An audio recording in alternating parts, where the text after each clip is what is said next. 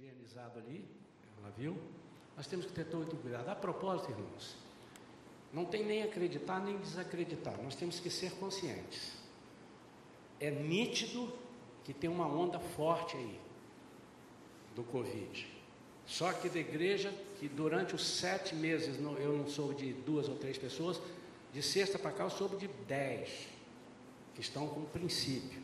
Então, irmãos, é só fazer o que manda: máscara, higienizar a mão, distanciamento, nada de abraçar, nada de falar pertinho assim, sem máscara, tá bom, irmãos?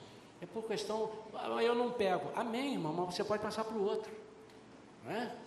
Então, mas não é só isso não. Quando o irmão estiver gripado também, não fica perto, espirrando, ai, sei na cara dos outros, né? Porque também passa para o irmão. Então, eu quero pedir, não é falta de fé não, irmãos. É respeito ao que a autoridade está pedindo. Eles já vão querer começar a fechar tudo, não estão fechando, porque estão dando um voto de confiança. Então vamos fazer isso para que ninguém aqui passe aperto. Outra coisa, lembrem-se que o pastor aqui tem mais de 35 anos. Vocês viram por quê? Eu tenho menos? Então, irmãos, desde que teve a pandemia, o pastor foi o único que não deixou de vir à igreja. Nem um dia. Tá bem? Então vocês precisam ter cuidado comigo também. É, então eu, os irmãos não sabem a vontade que eu estou de abraçar os irmãos. Tenham cuidado comigo.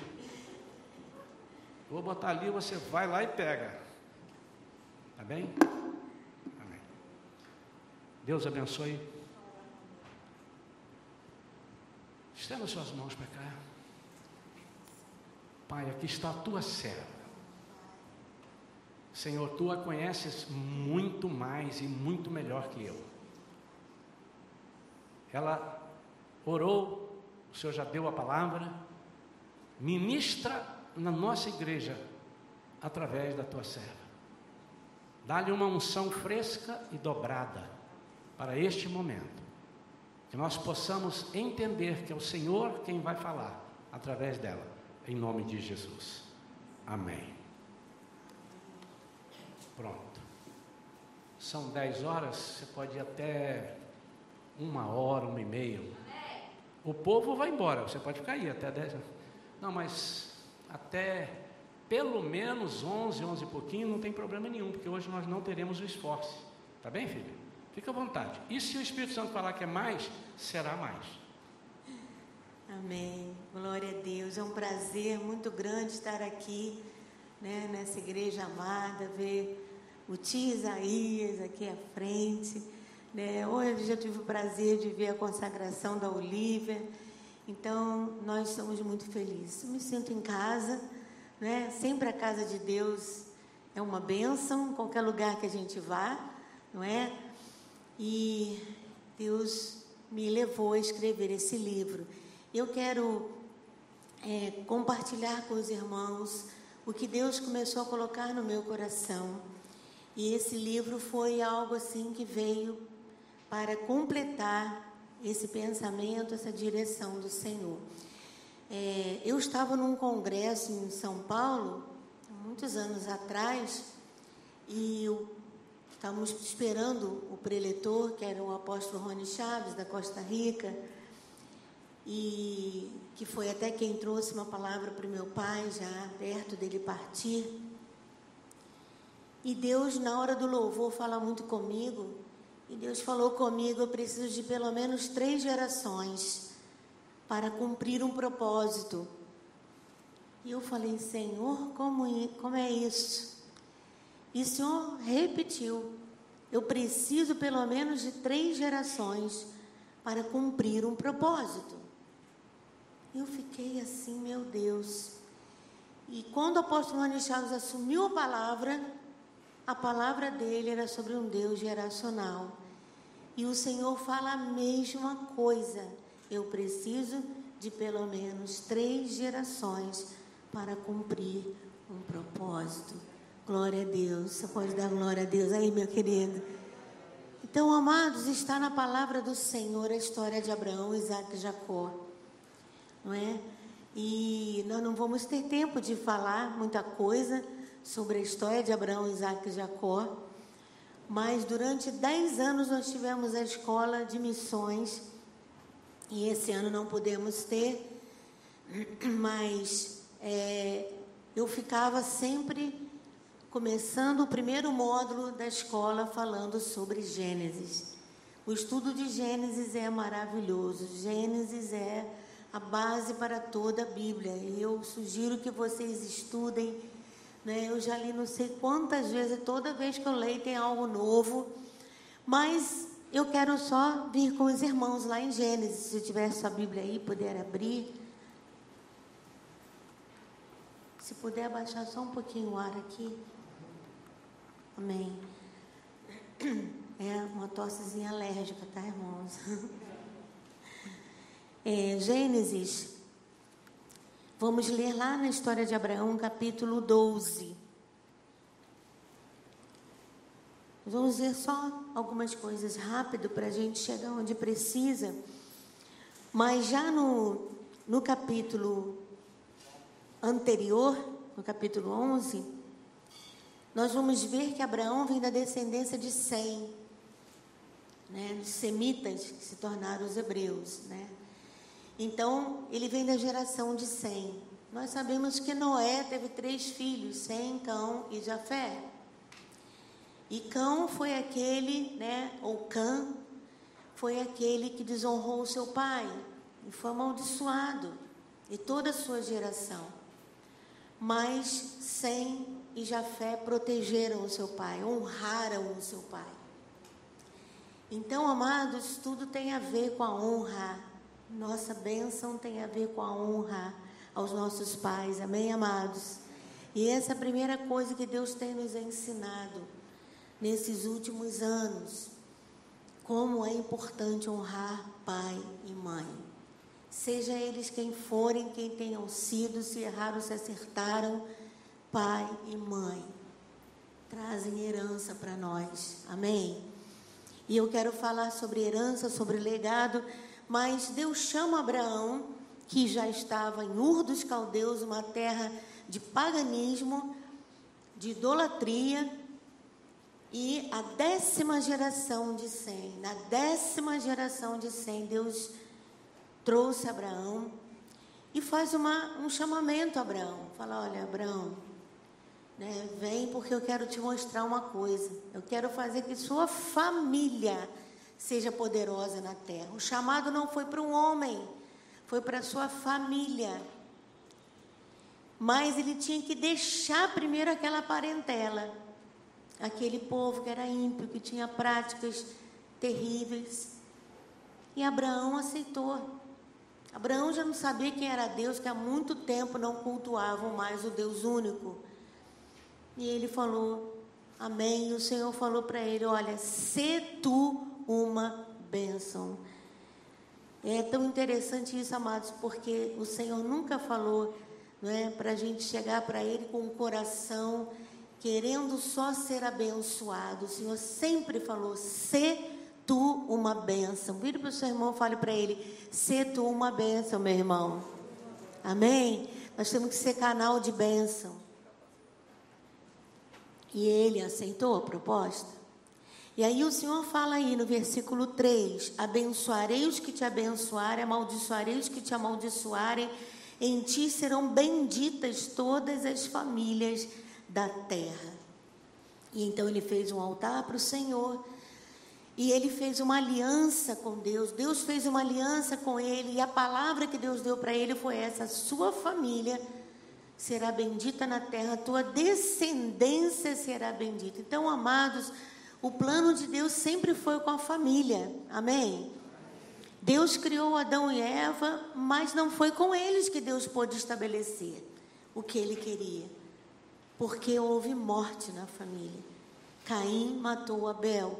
Adão não se posicionou como sacerdote. Todo mundo conhece a história. Eva não é, vacilou ali e não foi com aquela família que Deus pôde desenvolver um projeto.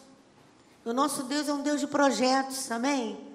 Fala assim: o nosso Deus é um Deus de projetos, amém? É um Deus de planos, é um Deus de projetos, é um Deus que faz a sua vontade pre prevalecer ao longo dos anos, amém? O inimigo não pode impedir aquilo que Deus planejou. Amém? Eu e você também não, porque se a gente não quiser, Deus levanta outro. Mas os seus planos vão até o fim. Amém? Ele é o alfa e o ômega, é o princípio e o fim. E ele tem propósito, ele tem planos, ele tem projetos. Não foi com Adão e Eva. Depois, Deus teve que mandar o dilúvio, que a terra estava terrível, né? Mais ou menos parecido com o que está agora. E aí o Senhor manda o dilúvio. Vamos começar, vamos zerar. Aí começa, chama Noé, sua família. E a Noé fez uma parte muito legal, obedeceu, fez a arca, tudo aquilo, tem o seu mérito. Mas quando chegou a hora dele cuidar da sua família, dele frutificar, ele planta uma vinha e se embebeda com aquela vinha. Ele se embebeda, ele, ele sai né, da sua posição de sacerdote, que é uma pessoa que tem que ser ajuizada, que tem que ser um exemplo. E Deus então não pôde fazer com a família de Noé. Deus teve que esperar dez gerações do filho de Noé, de Sem, para estabelecer uma família com quem ele pudesse entregar um propósito. Mas quando Deus encontra, amados, é uma benção. Porque aquele rio de Deus vai fluindo e vai passando de geração em geração. E Abraão é conhecido como pai da fé, porque sempre que Deus nos chama, nós temos que ter muita fé, que não vimos nada ainda. Deus fala: Ó, você vai, sua família vai ser bendita. Mas não estou vendo, Deus. E o Senhor fala para ele: Ó, vai lá e conta as estrelas do céu se você puder. Assim vai ser a sua descendência. E ele creu. Amém, amados? Então nós temos que gerar os projetos de Deus.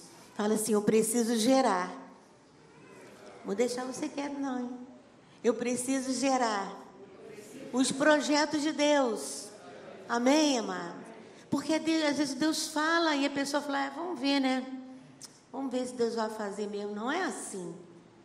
Deus falou, Ele vai fazer. Mas se você se posicionar, amém? E para nos posicionarmos, nós precisamos primeiro renunciar. E hoje eu quero falar muito de renúncia, porque foi um, um dos maiores legados que eu recebi do meu pai. E ele foi um pai Abraão. Ele foi um pai Abraão para nós. E ele nos ensinou a ter fé. Ele nos ensinou a dar passos de fé. Ele nos ensinou a ser ousados, ele nos ensinou a gerar as coisas que não estávamos vendo, mas amados, nós só vamos ser colocados no plano de Deus, no propósito de Deus, se a gente renunciar a alguma coisa, porque sem renúncia não há autoridade sobre nós. Primeira coisa que Deus pediu a Abraão foi deixar a parentela. E aí Deus fala para ele: Ó, oh, vou te dar um filho. Ele fala, mas não tem jeito, Senhor, eu já sou idoso, minha esposa é estéreo, mas Deus gosta dessas coisas assim, que ninguém entende, ninguém pode fazer, só Ele. Amém, amados? Amém. Deus, Ele é especialista em milagre. E Ele gosta de pegar esses casos mais complicados, quem a gente menos espera que Deus levanta. Quem a gente menos espera é aquele que Deus mais vai usar. Sabe aquele mais quietinho na família? É aquele que Deus chama para ser missionário. Assim foi com o nosso filho André. O mais agarrado, o mais tímido, o mais quieto. Foi ele. Só levou para as nações. Sabe, irmãos, porque Deus vê o coração. E Deus vê quem persevera. Na obra de Deus não precisamos de estrela. Porque nós já temos de estrela, que é Jesus. Ele brilha. Ele é a brilhante estrela da manhã. Nós precisamos só uma coisa, irmãos: obedecer. Obedecer e ser perseverante, completar a carreira. Não adianta só começar. Muita gente começa, mas não termina. Nós temos que completar a carreira como Paulo. E às vezes a gente pensa, eu vou terminar minha vida lá em brilho. Não, Paulo terminou sendo decapitado mas ele completou a carreira e deixou para nós todas as cartas do Novo Testamento. E um exemplo de uma fé inabalável em Deus, um homem que pode sofrer por causa do Evangelho. Hoje em dia, aqui no Brasil, amados, a igreja do Brasil, não sei em outros lugares aí, mas eu sei que a igreja do Brasil não está disposta a sofrer pelo Senhor. E Deus está nos ensinando. Deus está sacudindo a terra. Deus está falando, vamos ver quem vai continuar perseverando. No meio da, da Covid, no meio dos problemas, quem vai continuar falando só o Senhor é Deus. Deus está no controle. Ele não perdeu o controle, não, amados. Ninguém sabe o que fazer. A política está uma confusão. É, a saúde também. Mas Deus sabe o que fazer, porque Ele é Deus. Amém, amados? Ele está no controle. Ele abalou a terra. Ele está mostrando para o homem: não adianta ter dinheiro, posição, não adianta nada, porque na hora que Deus chega e põe a sua mão, acabou, irmãos. É hora de a gente se humilhar. É hora da gente falar: Eis-me aqui, Senhor, envia-me a mim. Eis-me aqui, Senhor, estou disposto a pagar um preço. Há um preço pela obra, irmãos. E todos esses homens pagaram um preço. E Abraão pagou um preço. E Deus se agradou. E Deus deu a ele um filho na sua velhice, que foi Isaac. E quando seu filho estava crescendo, imagina, que menino mimado já não devia ser. Criado por um pai que já tinha idade de avô. Avô estraga, estraga neto, com certeza. Não é verdade? Eu também sou avó, né, de três netinhos. Meu Deus do céu. Minha filha uma vez falou para mim, mãe, você não era assim com a gente. Você não era assim com a gente. Você deixa essas crianças fazer tudo que elas querem. Falei, dá licença, deu seu avó agora? né? Já fui mãe, já botei regra. Agora avó é colo, né? Imagina Abraão como é que não educava esse Isaac, né? Mas Abraão, ele foi mostrando para Isaac tudo que ele tinha ouvido de Deus. Isaac também creu. Amados, era Isaac, Abraão teve uma fé inabalável de levar Isaac, mas Isaac estava ali no holocausto. Ele também passou uma prova. Imagina você ser amarrado lá, ver seu pai já com um cutelo na mão para te matar. Então os dois estavam na prova ali. E Isaac ouviu quando seu pai disse: O Senhor proverá. E ele passou a crer nesse Deus, como seu pai cria também. E essa mesma fé foi junto com ele, a mesma palavra. Deus tem um plano com a nossa família. Ele pegou isso e seu pai falava: Mas cuidado na hora de você casar. Tem que casar com a pessoa certa, a pessoa que entre dentro desse plano. E Isaac só se casou aos 40 anos, esperando por Rebeca. E aí eles se casam, têm dois filhos, Esaú e Jacó, nós conhecemos bem a história. Jacó não era o primogênito, nasceu um pouquinho né, depois do seu irmão, mas era o escolhido de Deus. Fez um monte de coisa errada, mas ele tinha chama no coração dele do Senhor. Ele falou: Ah, eu quero, eu quero esse legado que vem de Abraão, do meu avô Abraão, do meu pai Isaac, eu quero, eu quero a primogenitura. A primogenitura era o manto. Eu quero a bênção da primogenitura. Porque ele queria entrar no plano. E aí o que acontece? Deus o transforma. E para ser Israel, príncipe de nações, a nação de Israel foi formada com Jacó, que teve 12 filhos, para ele receber um novo nome, mudar a sua identidade. Ele teve que voltar para a cobertura dos seus pais. Deus falou para ele: volta. E aí ele passa o Val de Jaboque e fala: Eu não posso voltar com esse estigma de um filho que trai o pai, trai o irmão, um enganador. Eu não saio da tua presença enquanto o Senhor não mudar a minha identidade. Amado, A briga ali com o anjo não era por uma benção. Presta atenção, amado. Ele estava pedindo um carro novo, não. Ele estava pedindo mudança de identidade. E quando chegou no fim, no dia raiando lá, o Senhor falou: Você lutou com Deus e prevaleceu. Agora você é príncipe. Agora você pode voltar. Já resgatou a tua identidade. E aí você vai voltar para casa do seu pai. Você teve que fugir pela besteira que você fez. Agora você vai voltar para casa do seu pai. E a nação de Israel foi sendo estabelecida. E de Israel veio José. José era o propósito final do Senhor. Mas Deus teve que trabalhar em Abraão, Isaac e Jacó para que viesse José. E José foi aquele que abençoou nações. O âmbito de bênção de José foi muito mais amplo. Ele entra no Egito e abençoa aquela nação. Ele entra no Egito e abençoa nações. Deus olha para você, querido. Deus olha para nós e não vê só a gente vivendo o nosso dia a dia. Come, dorme, trabalha e volta e levanta. Nós não somos pessoas comuns. Você não tem que se ver como uma pessoa comum. Você tem que se ver como ungido de Deus, nação eleita, é nação santa, sacerdócio real, povo de propriedade exclusiva de Deus. Quem faz parte aí desse, desse povo?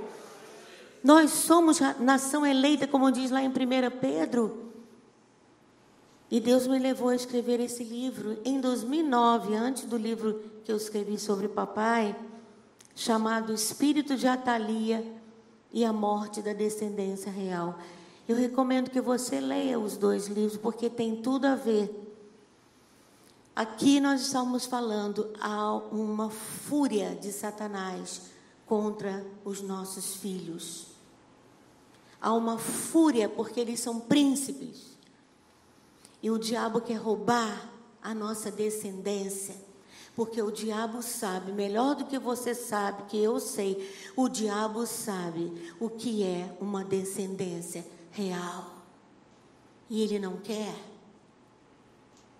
Mas louvado seja o nosso Deus, que é um Deus que restitui, é um Deus que abençoa.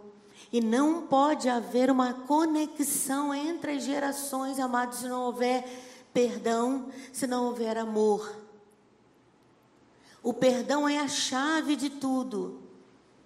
Malaquias fala que então virá, deixa eu só fazer referência a esse versículo, nós vamos entrar no livro, mas isso é uma preparação, amém, amados? Malaquias último livro do Novo do Velho Testamento, último versículo, para a gente não se esquecer antes de começar o Novo Testamento. Deixa eu achar aqui. Malaquias 4, versículos 5 e 6. Grave essa palavra, querido. Eis que eu vos enviarei o profeta Elias, antes que venha o grande e terrível dia do Senhor ele converterá o coração dos pais aos filhos e o coração dos filhos aos pais, para que eu não venha e fira a terra com maldição. Sabe por que, tem que haver essa conversão dos pais aos filhos, dos filhos aos pais? Para a conexão continuar acontecendo assim, irmãos, ó. Abraão, Fiz tudo por Isaac. Passou o legado para Isaac, passou o conhecimento de Deus para Isaac. Isaac falou: Eu quero. Eu honro meu pai. Amados, Isaac, antes dele fazer os seus próprios poços, ele desentulhou os poços do seu pai e deu os mesmos nomes que seu pai tinha dado aos seus poços. Ele primeiro honrou seu pai. Antes de começar a sua vida, ele honrou seu pai. Ele desentulhou os poços. Quem tinha poço era uma pessoa muito rica. E ele foi lá e começou a cavar os seus próprios poços. Então houve uma honra de pai para filho, depois de Isaac para Jacó. Jacó falou: Eu quero esse Deus, eu quero esse Deus de Abraão. E aí, depois vem José, que recebe uma túnica talar de mangas compridas. Ele era o escolhido de Deus, o sacerdote, e foi quem mais respeitou e ungiu o seu pai, e honrou, perdão, o seu pai e a sua família. Foi desonrado pela família, mas honrou. Pagou o mal com o bem e teve a bênção do Senhor. A Bíblia é um livro de conexões entre gerações. Antes de escrever esse livro de Atalia, Deus me levou a estudar a história de todos os reis da Bíblia. Amados, é uma história assim, ó, altos e baixos.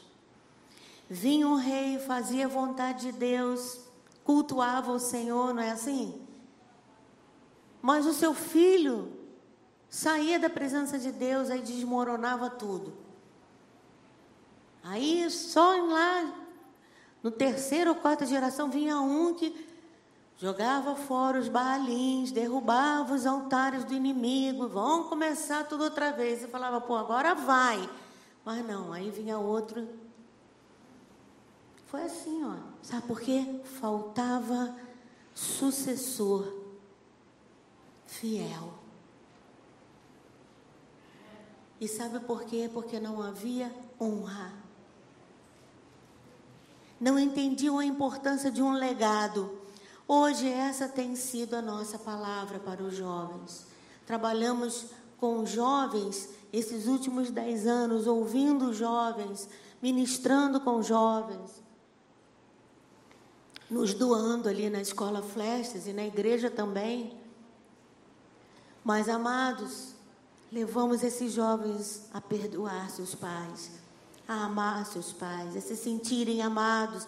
Chamávamos os pais para conversar também, porque, amados, tudo depende desse perdão. Isso tem que acontecer. Isso precisa acontecer e começa com a honra. Nós não podemos ficar assim, ah, mas foi eles que erraram, eles é que venham pedir perdão. Não, amado deu o primeiro passo. Jesus estava lá na cruz, ele falou: Pai, perdoa-lhes porque não sabem o que fazem.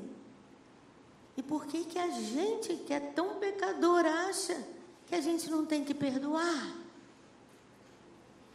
E aí, amados, eu lembro que meu pai começou a escrever esse livro. Eu era é, discípula dele, né? E ele gostava de orar sozinho. Depois eu vou contar o início aí. E aí, ele falou: Minha filha, não sei, mas Deus falou para mim escrever esse, esse livro aí. É, eu, minha família e meu Deus, era o antigo título.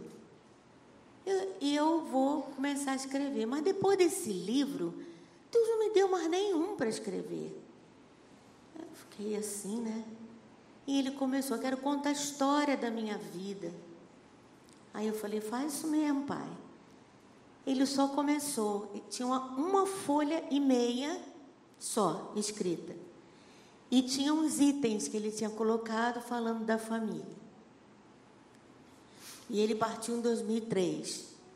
E eu fiquei esses anos todos sem escrever uma preocupação, falava, meu Deus, eu fiz um voto de, de terminar esse livro dele, e por que eu não estou conseguindo escrever? E esse ano, para a glória de Deus, eu pude escrever. Eu precisava honrá-lo. Eu só tenho honrado, mas eu precisava registrar. Porque é um legado que ele deixou para nós. Um legado de pai, um legado espiritual muito grande, não só para a família, mas para as igrejas. E eu precisava escrever. E Deus falou: Você não se atrasou, porque eu sempre fui muito dedicada com as coisas que eu falo. O Senhor falou: Era para lançar esse ano. Eu falei: Como assim, Senhor? Esse é o ano em que eu estou chamando os meus escolhidos para voltar ao primeiro amor. Porque só com o primeiro amor, amados, com Deus, é que você renuncia tudo para segui-lo. o Senhor falou: eu preciso sacudir a minha igreja. Eu preciso sacudir, como ela foi sacudida nos, nos anos 80, um mover de avivamento tão grande, nós participamos desse mover. E aí, Deus falou: Eu estou sacudindo a igreja. E é por isso que ele foi lançado esse ano, amados.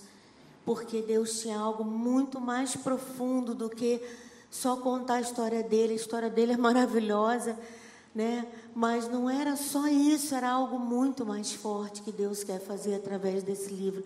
Por isso eu peço que vocês leiam né, com oração, para que Deus leve você a alcançar todo esse sentido. Esse, esse título Deus me deu por causa né, do que Ele mais queria, que era ver a glória do Senhor. E Deus me deu uma visão de um homem orando assim, com um facho de luz.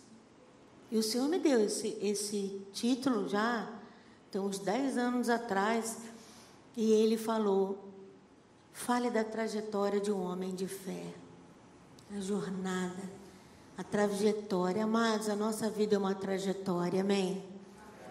A nossa vida é um processo, ninguém nasce pronto, amém? Mas Deus é tão lindo que Ele nos escolheu. Nós somos o povo de Deus. Amém? Nós somos o povo escolhido, raça eleita, sacerdócio real. E eu vivo dizendo isso para os meus filhos. Eu vivo dizendo isso para a igreja. Não tem uma vida comum. Porque a nossa vida não é comum. Nós não somos qualquer pessoa. Qualquer um que aceita Jesus passa a ser príncipe princesa do Senhor, passa a fazer parte do palácio. Só que você tem que se ver assim, querido. Se você continua se vendo como um pobrezinho, coitado, ai, ninguém me ama, você vai ser assim. Mas quando você absorver essa palavra, todos os que aceitam o Senhor passam a ser filhos de Deus. Isso é tremendo, amado. É filho de Deus. Você tem que olhar de cima para baixo para o diabo. Falar isso, você que toma cuidado comigo. Porque eu sou filho de Deus. Não vem me intimidar, não, porque não tem. Sabe, amados? E a gente começa a se ver como uma pessoa poderosa em Deus para destruir fortalezas do inimigo. É tremendo isso. Mas todos nós participamos dessa fase do avivamento, que foi gloriosa. Foi gloriosa. Meu pai, ele, desde criança, lá em Guaçuí, e para eu saber dos detalhes, tive que ligar para o tio.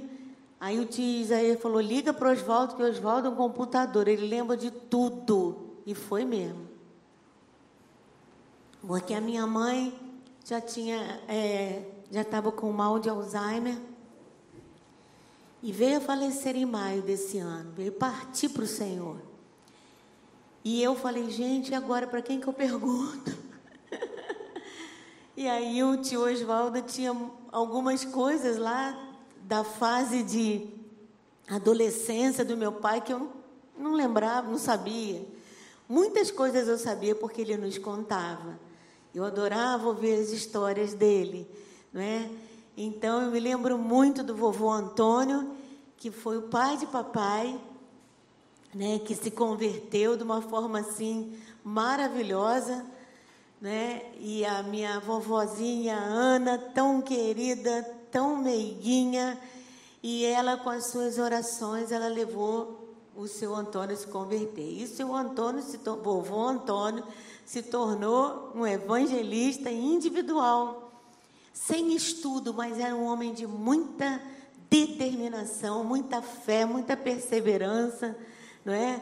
E eu lembro que eles brincavam que ele pegava vocês pela cabeça, assim, levantava, né? E meu pai aprendeu e, e recebeu do, do, do vô Antônio esse espírito assim ousado, perseverante e corajoso, né? Então ele era lá da roça, andava de pé no chão até os, a quarta série primária só que ele pôde estudar. Antigamente falava série, é, primário, né? Mas ele tinha que ajudar meu avô lá na fazenda. E ele passou poucas e boas naquela fazenda. Levou chifrada de boi, aconteceu de tudo. Né? E ele foi aprendendo a ser corajoso, porque meu, meu avô falava, o primeiro filho tem que ajudar o pai e tem que ser corajoso. Né? E a minha avó Ana ensinou, né? e meu pai puxou muito dela, dessa, desse espírito manso, dessa meiguice que ela tinha também. A mulher é, de oração, né? e super protegia os filhos, né? tinha muito amor, meu avô durão, botando eles na prova, e a minha avó, ai, ali, né, com aquela peninha, né? Mas, glória a Deus, isso desenvolveu um caráter nele de luta, de guerra, e ele tinha um sonho. Eu falo sobre isso no livro, né? E aí o sonho dele era que ele fosse um médico, que ele tivesse uma casa, que ele fosse uma pessoa importante, e Deus foi permitindo que ele passasse isso tudo. Não vou contar muito, não conto o livro, né? Vocês não vão nem comprar o livro. Mas é, ele foi, foi galgando na sua carreira, conseguiu fazer lá o artigo 91, que é um negócio que faziam tudo lá em um ano. Passou para a Universidade Federal Fluminense, medicina, por causa de muito estudo e pela misericórdia de Deus. E se tornou um médico bem sucedido, amava a sua carreira. E um dia, aos 49 anos, eu estava nos Estados Unidos fazendo um, um, curso e ele foi comigo porque me largava, deixava a gente viajar assim não. E aí ele foi também fazer um curso lá e um dia ele estava caminhando lá na, na lá na neve, um frio muito grande. Ele ouviu a voz de Deus falando para ele pegar um ônibus. Naquele tempo não existia esse negócio de ouvir voz de Deus, não, sabe, irmão? A gente era muito assim, né? Muito tradicional ainda.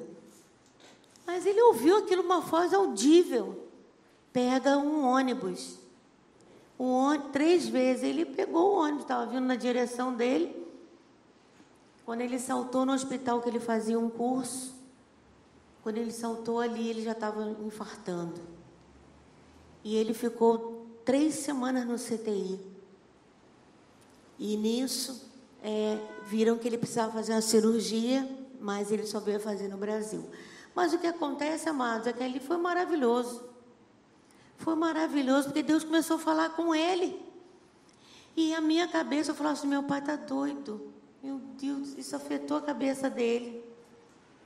E o anjo e não sei o quê, e Deus falou, eu falei, meu Deus do céu, o que, que é isso? Negócio de anjo toda hora, e que Deus falou. E aí eu falei, meu Deus, meu pai não está bem na cabeça, não. E aí a gente veio para o Brasil, e ele teve que operar, e as finanças muito prejudicadas, porque três, três semanas de CTI nos Estados Unidos né? Foi uma nota preta. E ele contrai é, hepatite por transfusão de sangue. A hepatite mais terrível.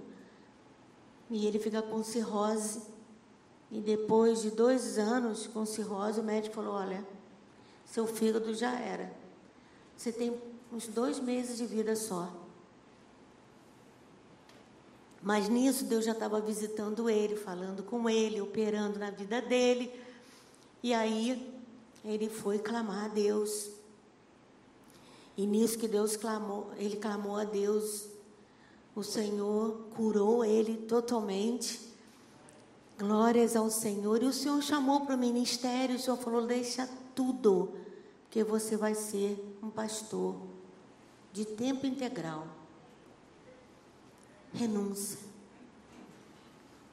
Sabe, irmãos, um curso de medicina, ele renunciou às horas de estudo, às finanças que ele tinha, tudo que ele tinha, mas ele, isso daí foi um prazer para ele, porque ele já estava fisgado pelo Senhor.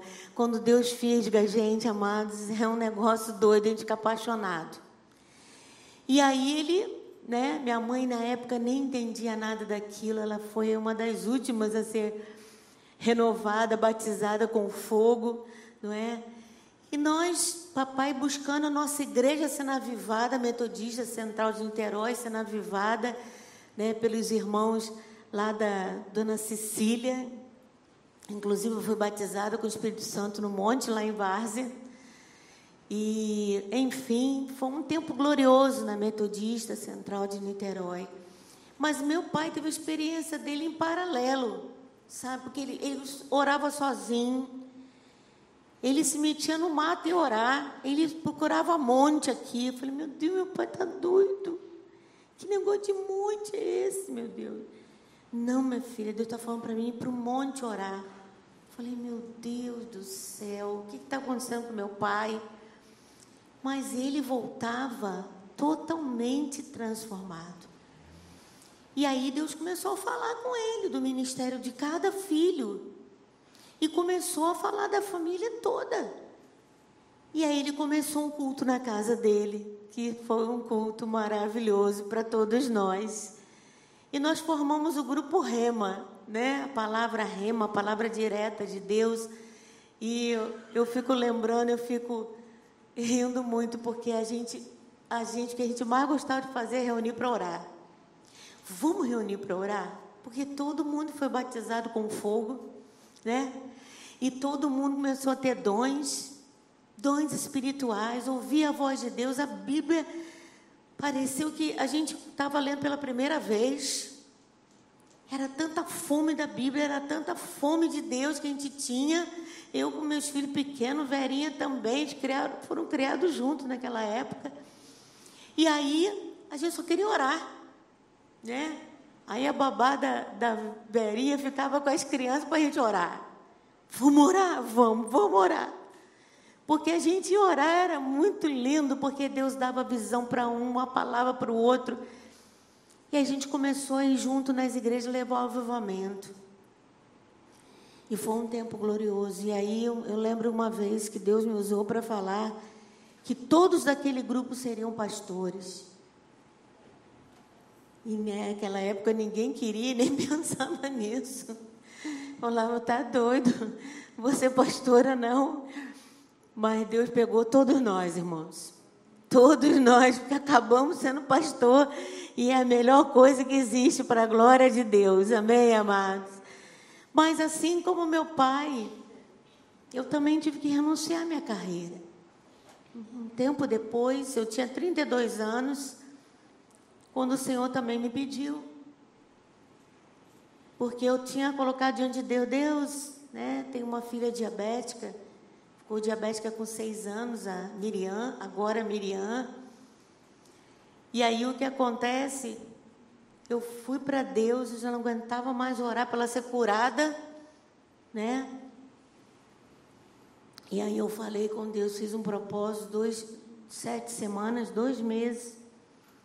E sozinha no meu quarto eu falei com Deus, Deus, eu estou ficando doida já. Eu não sei para onde levar ela para ser curada.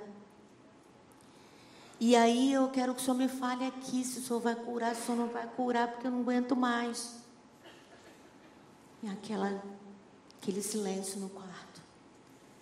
Eu falei, Deus, é o seguinte, se o Senhor curar minha filha, eu vou parar um ano de trabalhar, olha que coisa. Vou parar um ano, como eu sou forte. Um ano e vou dar testemunho dela em todo lugar do Brasil. Silêncio. Quando Deus fica em silêncio, amado, dá vontade de correr. E ali, silêncio. E eu de novo, Deus, se só curar ela, eu estou fazendo esse propósito agora. Eu vou parar um ano de trabalhar. Eu tinha mestrado em língua inglesa, estudei a vida toda, até os 31 anos, quando defendi minha tese de mestrado, aí veio, veio um sentimento de vazio que eu não sabia o que, que era. Era porque eu não estava no lugar certo. Não estava no centro da vontade de Deus. E naquele momento Deus falou: É só isso que você pode me dar? Porque eu dei a minha vida por você. Você vai me dar um ano da sua vida? Eu quero a sua vida toda. Eu quero que você venha para mim, que você deixe tudo e venha para mim. Eu falei, Deus, mas por que o Senhor não falou isso antes, Senhor? Senhor podia ter falado antes de eu ter feito faculdade, pós-graduação, mestrado, com três filhos pequenos. Deus falou: Você não me perguntou? Você nunca me perguntou o que, eu queria da sua vida. Você não nasceu para outra coisa a não ser me servir. Eu falei, Amém, Senhor. Tudo bem então, vou para a cruz. Mas foi tão rápido que Deus tirou aquilo tudo do meu coração. Mas antes de sair daquele quarto, naquela manhã, eu falei com Deus. Eu falei, mas eu preciso saber se o Senhor vai curar não vai curar. Porque se o Senhor falar, eu não vou curar, eu nunca mais fico esperando isso. Eu preciso de uma resposta. Vai ficar só entre a gente, eu prometo. Se o Senhor não quiser falar, não falo mais para ninguém, mas Deus falou, Gênesis 21, 1. Assim, irmãos. Eu falei, ai meu Deus, o que será? Vou abrir a Bíblia. Se for coisa ruim, sei como é que vai ser. Gênesis 21. E cumpriu Deus o que havia prometido a Sara no tempo determinado.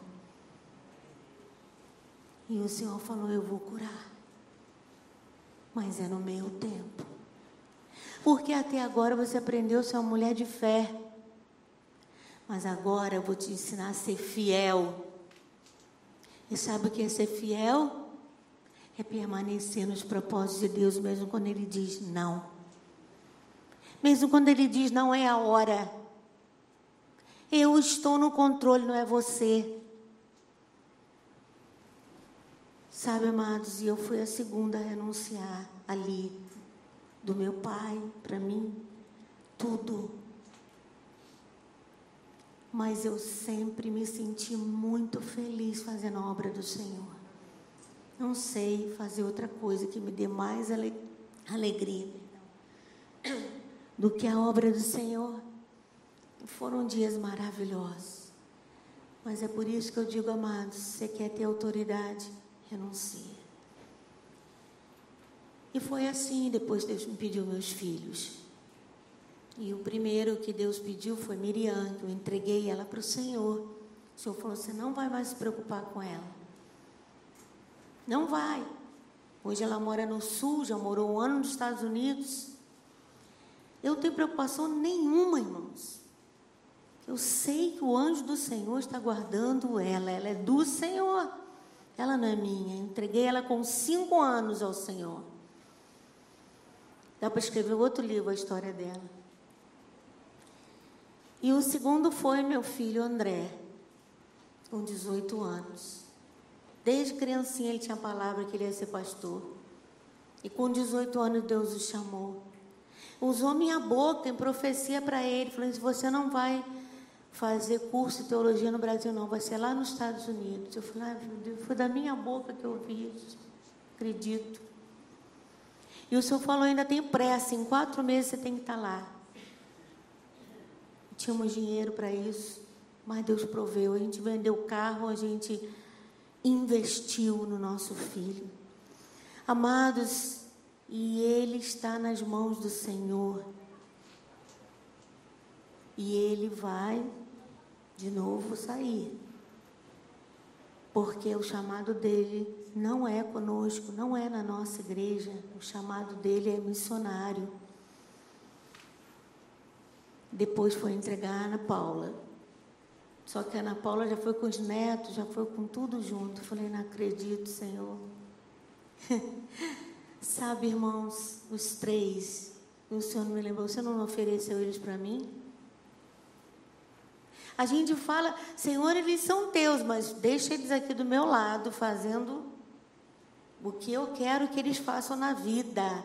Primeiro, irmãos, a vida é deles. Eles têm o direito de escolher. Segundo, eles não podem estar no lugar melhor do que na presença de Deus. E eu sempre falo isso para meus filhos. Eu prefiro vocês longe, perto de Deus, do que perto de mim, do que, não é, perto de mim, longe do Senhor. Eu aprendi a renunciar a meus filhos. E eu não sei mais o que, que Deus vai me pedir, irmãos. Porque renunciar a filho é muito doloroso. Mas renunciar a neto quase te mata. Mas eu tive que renunciar, irmãos. Porque se eu não renunciar, eles não vão atingir aquilo que Deus tem para eles. E quem sou eu sobre a vida dos meus filhos? Eles são do Senhor. E esse livro é um livro de renúncia, é um livro de devoção a Deus, é um livro de passos de fé, de ousadia. E assim foi meu pai, Deus usou poderosamente tudo que ele renunciava, Deus botava ele num outro patamar de autoridade, renuncia. Ia para um trampolim, amados, se lançava lá na frente por causa da renúncia. Era sempre assim. Renunciava, vum, ia lá na frente. E papai foi renunciando, e você vai ver. E quando chegou no fim, já em 2000, ele entregou a igreja metodista de Itaipu, que foi um presente de Deus para a vida dele. Como ele foi feliz aqui. Como ele amou esse povo. Hoje eu vejo, né, a irmã Ledira, a Beth aqui, não sei se tem mais alguém que foi da metodista, amém. E que com máscara, é verdade com máscara a gente não se vê direito, né? Mas ele amou esse povo. Ele amou essa congregação. Ele foi muito amado também. Mas um dia Deus falou para ele: entrega. Eu quero que você volte para o ministério itinerante. Meu Deus. E o pior é que Deus me usava para falar essas coisas difíceis para ele. Ai, meu Deus. E aí ele foi para o ministério itinerante em 2000. E no ano de 2003, ele recebe um convite para ir para São Paulo, para morar em São Paulo e começar a aconselhar pastores e né, estar assim nessa posição. E que ele seria é, um apóstolo de pastores, ele iria ser pai de pastores, porque apóstolo é aquele que também não só cuida da igreja local, ele cuida do reino, ele cuida de pastores, ele cuida da obra fora da igreja local. E a gente já sabia que isso era de Deus. Ele falava: Não, minha filha, que negócio de apóstolo? Você é apóstolo. Não, não vou não. E aí o apóstolo Géser, que foi batizado com o Espírito Santo através dele, e que tinha aprendido tudo de libertação de cura interior com ele, sempre honrou muito. Leva ele para São Paulo e começa a levar os pastores. E ele começou um trabalho ali, mas quando foi em julho desse ano, né? É, eles foram num congresso em Costa Rica, que ele não queria ir, mas o apóstolo Gésia pagou a passagem, falou: Não, você vai. Quero que você conheça o apóstolo Rony melhor, estar lá com ele num congresso. E o apóstolo Rony viu o papai, e isso está na última parte do livro. Ele viu o papai e começou a profetizar para papai. Uma multidão de pastores, ele virou para papai e começou a profetizar: Tu és pai, Abraão. Tu és pai Abraão no Brasil. Tu geraste muitos filhos. E você tem me pedido para ver a minha glória. Em breve tu verás a minha glória. E era o que papai mais pedia a Deus: revela-te a mim. E ali, um mês depois, eu estava nos Estados Unidos visitando até o André ganhamos a passagem, nós fomos. Quando eu voltei, meu pai já estava no CTI. Uma complicação que deu lá, né, no seu estômago e teve hemorragias no estômago. As veias romperam. E aí ele, falei, mamãe, você não me avisou? Ela falou, não, queria te incomodar. E quando eu cheguei em São Paulo, estava lotado de pastores no, no, do lado do CTI. E uma pastora falou para mim: Vamos ungir nossas mãos, vamos entrar, vamos orar por ele. Quando eu estava entrando no CTI, assim mesmo, irmãos, quando eu entrei no CTI, o Senhor falou: essa unção não é para cura, é para o sepultamento. Unge o corpo dele. Sete dias. E depois eu vou levá-lo. A vida dele foi um mistério, irmãos. Quando eu fui orar por ele, o Senhor falou: pode parar, que eu vou levar. Não adianta orar. E eu acho que tinha que ser desse jeito, assim, eu nos Estados Unidos, eu não sabendo de nada, porque toda vez que ele ficava doente, amados, eu entrava numa guerra tão grande para ele não morrer, que eu acho que já estava no metade do caminho, o Senhor mandava ele voltar. Mas ali o Senhor falou: para, para você ver, amados, como as nossas orações são importantes para Deus. E ali naquele último dia eu me despedi dele. E o sepultamento dele foi a coisa mais linda. Foi aqui no Parque da Colina. Parecia uma pessoa assim, muito importante, estava cheio de carro. Ele era importante para o Senhor. E ali eu ministrei louvor e algumas palavras. E eu tenho certeza, irmãos, que ele está nos braços do Senhor, ele completou a sua carreira e guardou a sua fé. Aleluia. E o que eu posso dizer, irmãos, é que nós recebemos uma herança. E a melhor herança que meu pai deixou para nós foi a intimidade com Deus. É o que eu mais peço.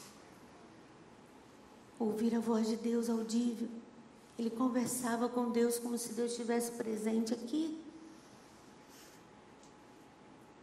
Quando ele descia do púlpito, era tanto poder, irmãos, que as pessoas iam caindo no poder. Nos congressos onde ele ia pregar, e não precisava impor a mão sobre ninguém, as pessoas caíam no poder só pelo poder que emanava dele.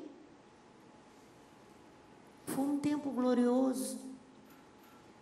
Um tempo em que as pessoas tinham fome de Deus, eram batizadas com o Espírito Santo. Esse tempo, amados, sumiu da igreja do Brasil porque nós não levamos isso a sério.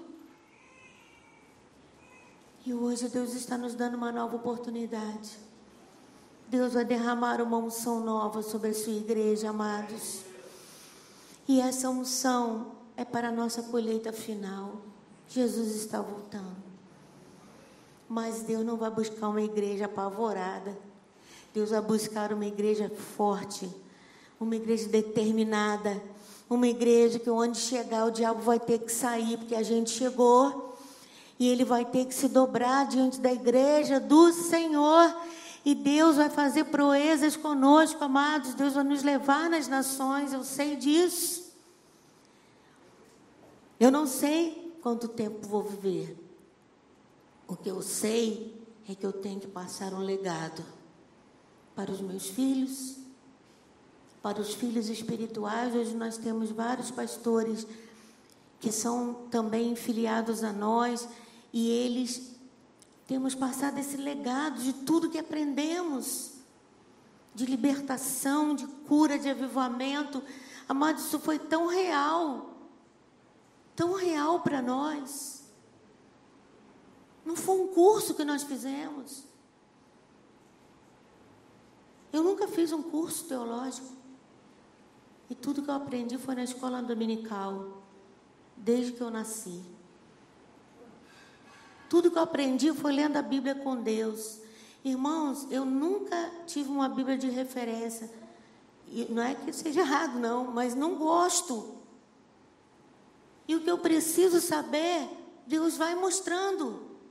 Abre lá também, abre aqui também, abre ali também, Deus vai mostrando. Porque Ele é um Deus que revela, Ele é um Deus que fala. Hoje as pessoas não têm intimidade com Deus. Elas estão ouvindo tudo que se passa na internet.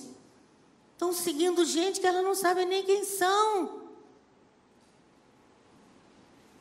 E se Deus te perguntar, e hoje, você crê que Ele é o seu Senhor? Você estaria disposto a ser um mártir da fé? Estou fora. Imagina se a gente bota um banner assim, ó, na frente da igreja. Aquele que quiser seguir-me, diz Jesus Cristo, negue-se a si mesmo. Toma a tua cruz e me siga. Vocês acham que ia ter alguém nessa igreja? Ninguém, irmãos. Brasileiro ia falar, estou fora. Agora, se a gente bota um banner assim na igreja, venha. Você vai ser abençoado. Ah, você terá prosperidade.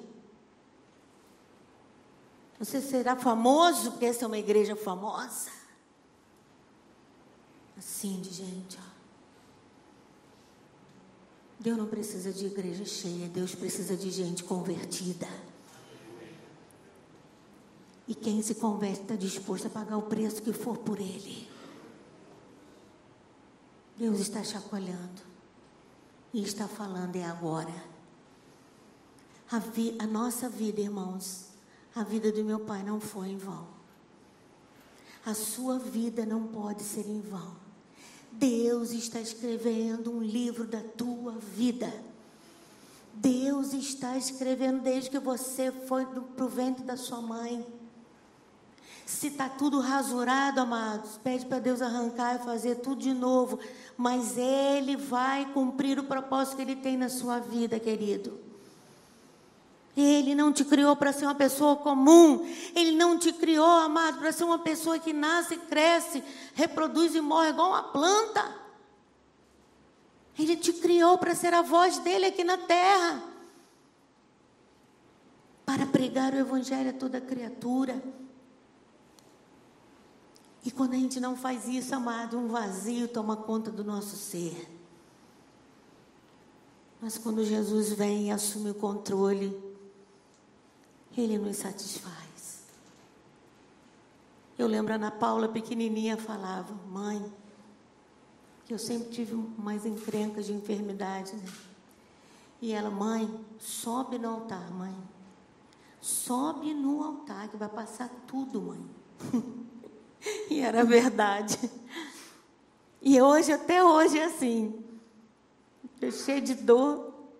Irmãos, oro por mim, não sei como é que eu vou pregar hoje. Aí vem os intercessores, vamos, vamos ungir, vamos orar. Eu vou mancando e subo no altar. Daqui a pouco começa a pregar. Deus me dá um corpo novo. E ele fazia isso com o pastor Arlindo também. É a presença. Que Deus possa te abençoar, querido. E que esse livro não seja um livro da história dele só mas que você fale para Deus: Eu quero esse legado. Eu quero ser um pai Abraão. Eu quero ser um filho de Abraão. Eu quero deixar herança para os nossos filhos. Eu quero deixar herança. E a maior herança, querido, que você pode deixar para os seus filhos não são casas. Isso tudo é maravilhoso. Vendia nosso próprio apartamento para dar um apartamento para cada filho. Então, a gente entende que isso é importante, mas o maior legado é a presença de Deus. Eu quero que meus filhos se lembrem de mim como uma mulher de Deus. Ah, eu quero que quando estiverem em dúvida de alguma coisa, eles falam: não, meus pais me ensinaram o caminho. Me ensinaram o caminho. O que que dois pais da roça, vovô Antônio e vovó Ana, como eles puderam botar todos os seus filhos no caminho do Senhor? O que eles tinham de estudo, quantas faculdades eles tinham?